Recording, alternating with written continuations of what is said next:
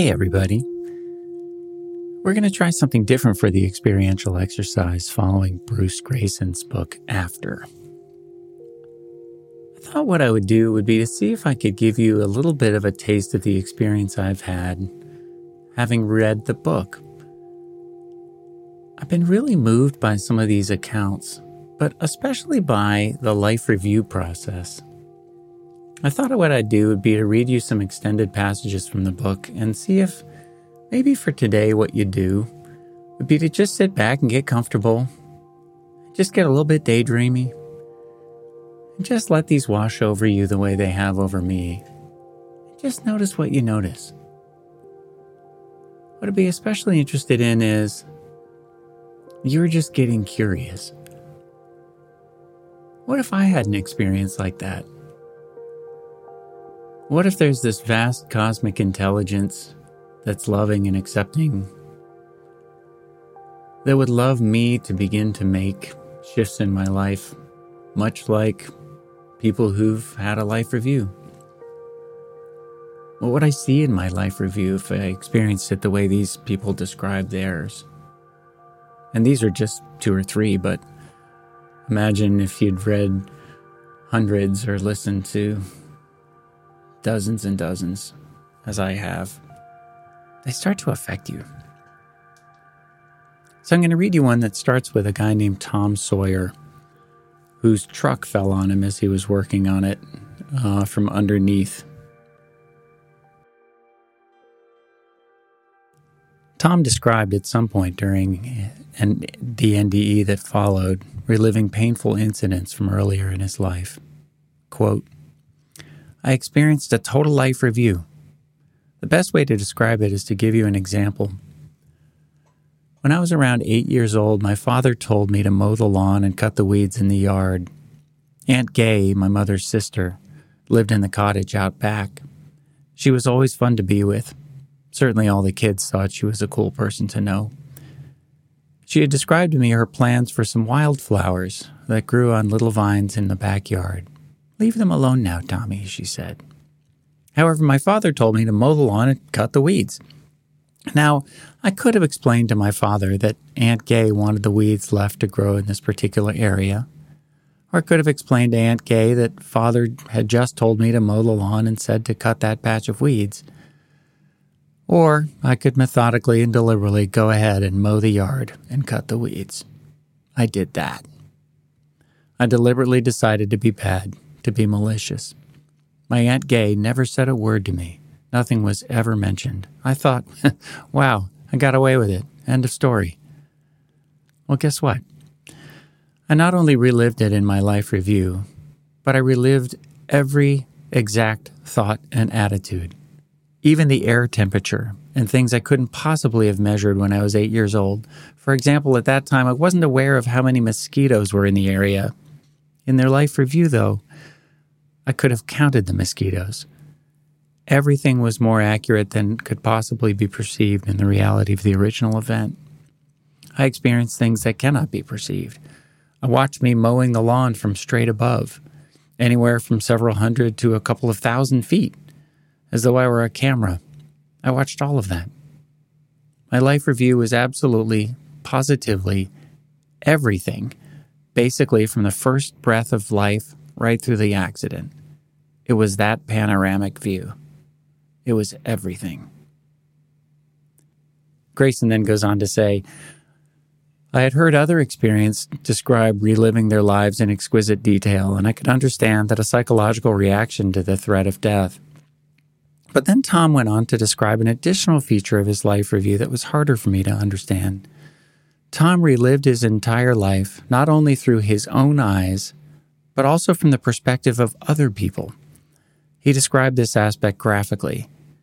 Quote, I not only re experienced my eight year old attitude and the kind of excitement and joy of getting away with something, but I was also observing this entire event as a 33 year old adult with the wisdom and philosophy that I was able to attain by that time. But it was more than that. I also experienced it exactly as though I were my Aunt Gay, when she walked out of the back door and saw the weeds had been cut. I knew the series of thoughts that bounced back and forth in her mind Oh my goodness, what has happened? Oh well, Tommy must have forgotten what I said. But he couldn't have forgotten. Oh no, knock it off. Tommy's never done anything like that. Gee, it was so important. He had to know. He, he couldn't have known. Back and forth, back and forth, between thinking of the possibility and then saying to herself, well, it is possible. No, Tommy isn't like that. It doesn't matter anyway. I love him.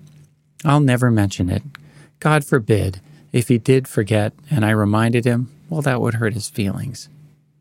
Should I confront him with it and just ask him? What I'm telling you is, I was in my Aunt Gay's body. I was in her eyes. I was in her emotions. I was in her unanswered questions. I experienced the disappointment, the humiliation.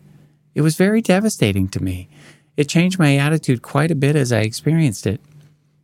In addition to this, what's probably more important spiritually speaking, I was able to observe the scene absolutely, positively, unconditionally. In other words, not with the horrendous emotional ill feelings that my Aunt Gay experienced. I experienced it with this unconditional love that is only God's eyes, or the eyes of Jesus Christ, or the light of Jesus, or the light of Buddha enlightened the spiritual entity. No judgmental aspect whatsoever. This is simultaneous with the total devastation of what I created in my aunt's life and the arrogance the snide little thoughts, the bad feelings, and the excitement of what I created in my own life at that young age. I want to go on to um, share another one. This one, um, Barbara Harris Whitfield, she had an, an NDE at age 32, um, where she had a chance to have a life review from a very different point of view. This time, less about her own actions and more about a completely new understanding of the actions of her very abusive mother and the terribly dysfunctional home she grew up in. Everything came flooding back, she wrote. I witnessed my brother's rage at my mother's abuse and then turning around and giving it to me. I saw how we were all connected in this dance that started with my mother. I saw how her physical body expressed her emotional pain. I could hear myself saying, No wonder, no wonder. I could feel how she abused me because she hated herself. I saw how I'd given up in order to survive. I forgot that I was a child. I became my mother's mother. I suddenly knew that my mother had had the same thing happen to her in her childhood. She took care of her father during his seizures, and as a child, she gave up on herself to take care of him. As children, she and I both became anything and everything others needed.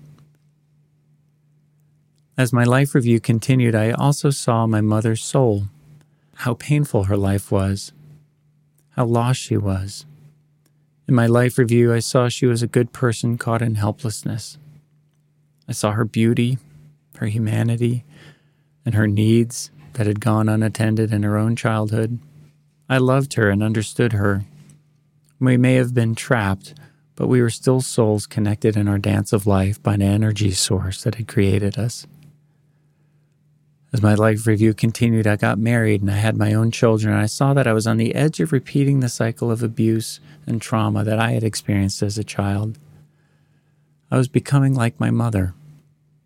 As my life unfolded before my eyes, I witnessed how severely I had treated myself because that was the behavior shown and taught to me as a child. I realized that the only big mistake I had made in my life of 32 years was that I had never learned to love myself. Greyson goes on then to write you guys about kind of reflect, reflecting on, on the many life reviews he's read and, and encountered in his over a thousand interviews. He writes, and for people who have NDEs and then return, their life review can not only help them cope with losses and find meaning in their lives, but also help them make changes in their behavior based on what they've learned. Tom's re experiencing his life events, not only through his eyes, but also from the perspective of others, helped him understand the pain he had caused others and avoided repeating that behavior. Barbara's reliving her childhood trauma, not only through her experience, but also from her mother's life helped her understand and come to terms with her own abuse.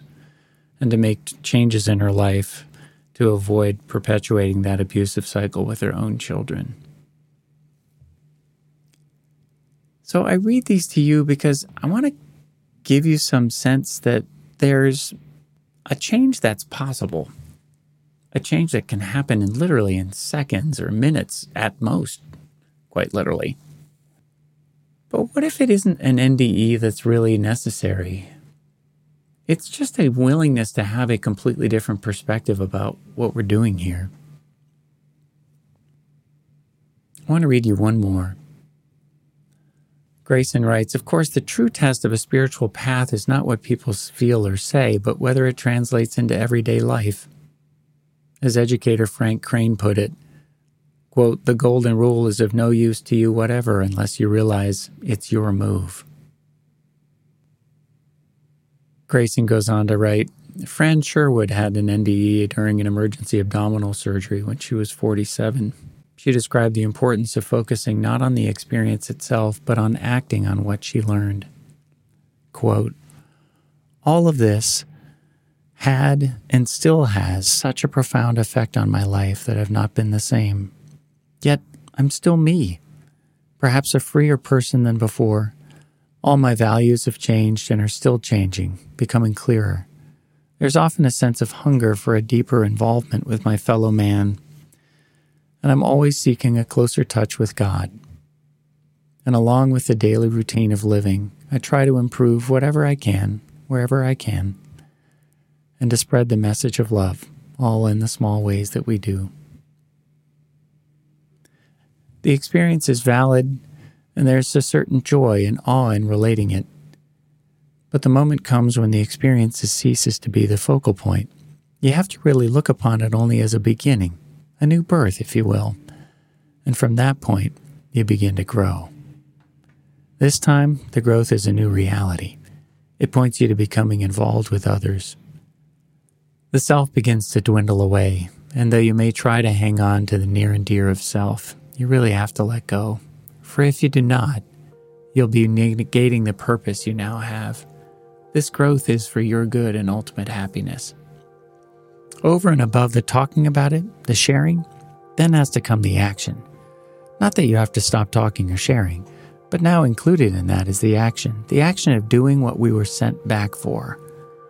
It may have been presented to each of us in different ways, but the same message comes out loud and clear. We all know what it is, and though it can be said in a thousand ways, there's only one word that says it all love. And the message is this just as I have loved you, you must also love one another. This is an irrevocable truth.